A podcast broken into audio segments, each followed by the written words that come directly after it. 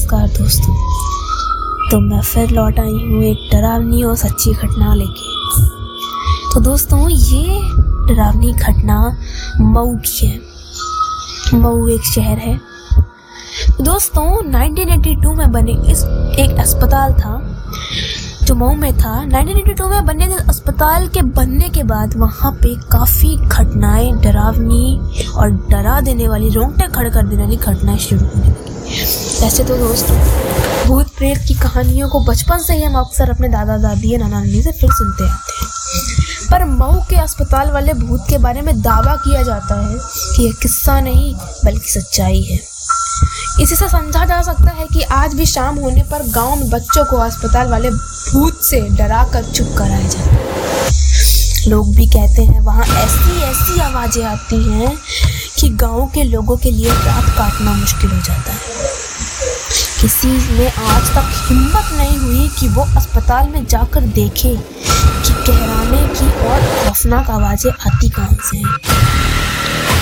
मऊ ज़िले के परदाहा ब्लॉक अंतर्गत रैनी गाँव में बने सरकार स्वास्थ्य प्रेम अस्पताल खंडर की तरह पर खड़ा है। शुरुआत में तो वो काफ़ी अच्छा अस्पताल माना जाता था, लेकिन अचानक से पता नहीं क्या जो वहाँ पे कोई आता जाता नहीं यहाँ का मंजर झाड़ियों और खंडरों के चलते खराब में लगना लगता है दिन में भी रास्ते से गुजरने से डरते हैं।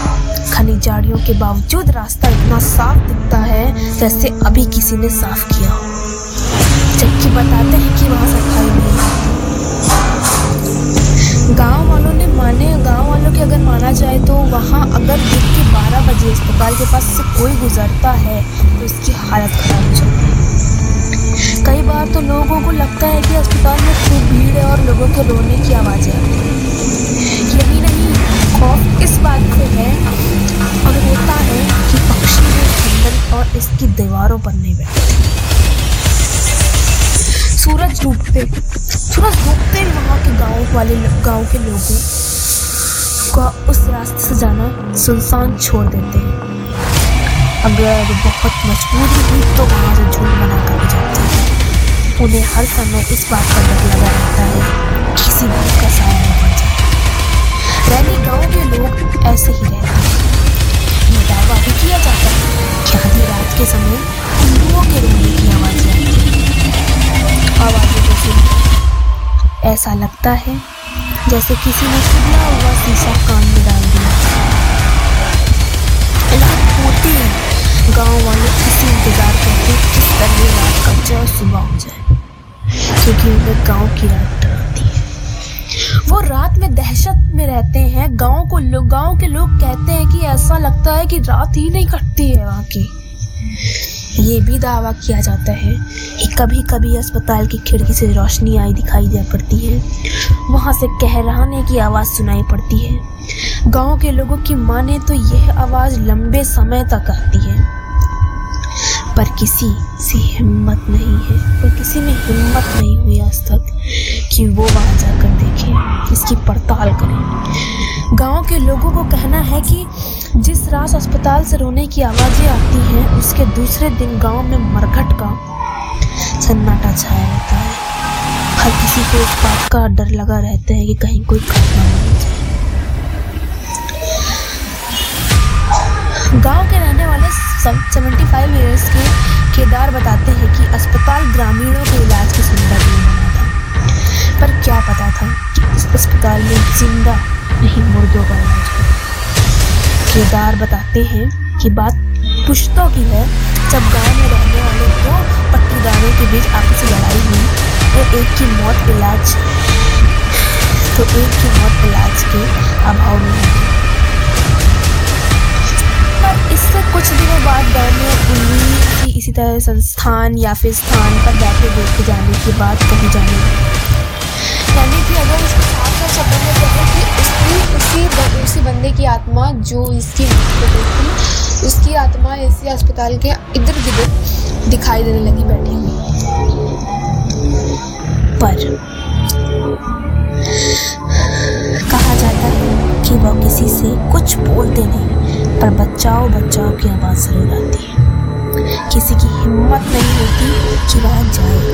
इस घटना के कुछ दिन बाद उनका पड़ोसी भी गाँव छोड़कर चला गया और उस परिवार का आज तक पता नहीं और आज तक पता चला कि वो कहाँ चले गए। उसके बाद से जिसकी मौत हुई, वहाँ कभी यहाँ फिर वहाँ कभी यहाँ, या फिर गाँव के आसपास नहीं दिखाई पड़ी। 1982 में जब यहाँ पर चिकित्सा उपकेंद्र बनकर तैयार हुआ तो कुछ दिन बाद टूटने फूटने की आवाज़ आई। कुछ दिन तो लोग बड़े नज़रअंदाज किए। पर बाद में ये पता चला और बाद में ये बढ़ता गया यहाँ तक बताया कि जब अस्पताल के डॉक्टर चले जाते हैं तो रात में अस्पताल का दरवाज़ा अपने आप खुल जाता है।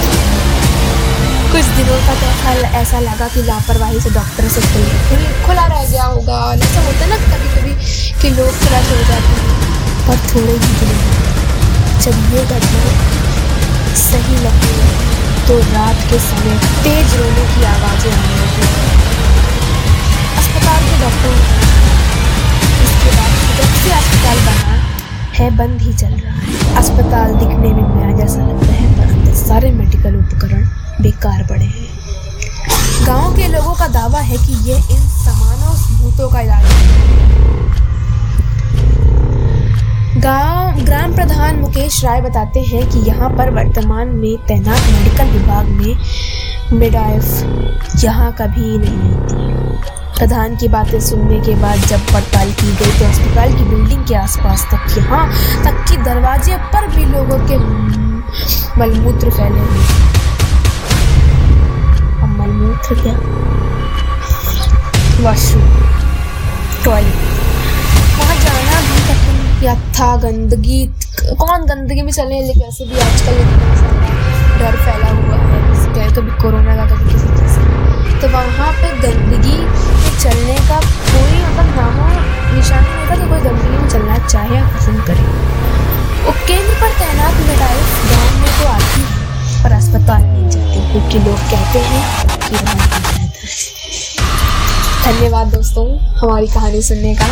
तो दोस्तों, अगर आपको ये कहानी अच्छी लगी हो तो एस्टोडियंस में आए और पूरा धन्यवाद दोस्तों, हमें फॉलो करें। अगर आपको किसी भी चीज़ की इंक्वायरी करनी है बिज़नेस इंक्वायरी चल रहा आप किसी चीज़ के बारे में सुनना चाहते हैं स्टोरी तो आप लोगों को डाल सकते हैं वहाँ पे, कि वॉइस मैसेज दे सकते हैं। तो मैं आपकी फरमाइश ज़रूर पूरी करूँगी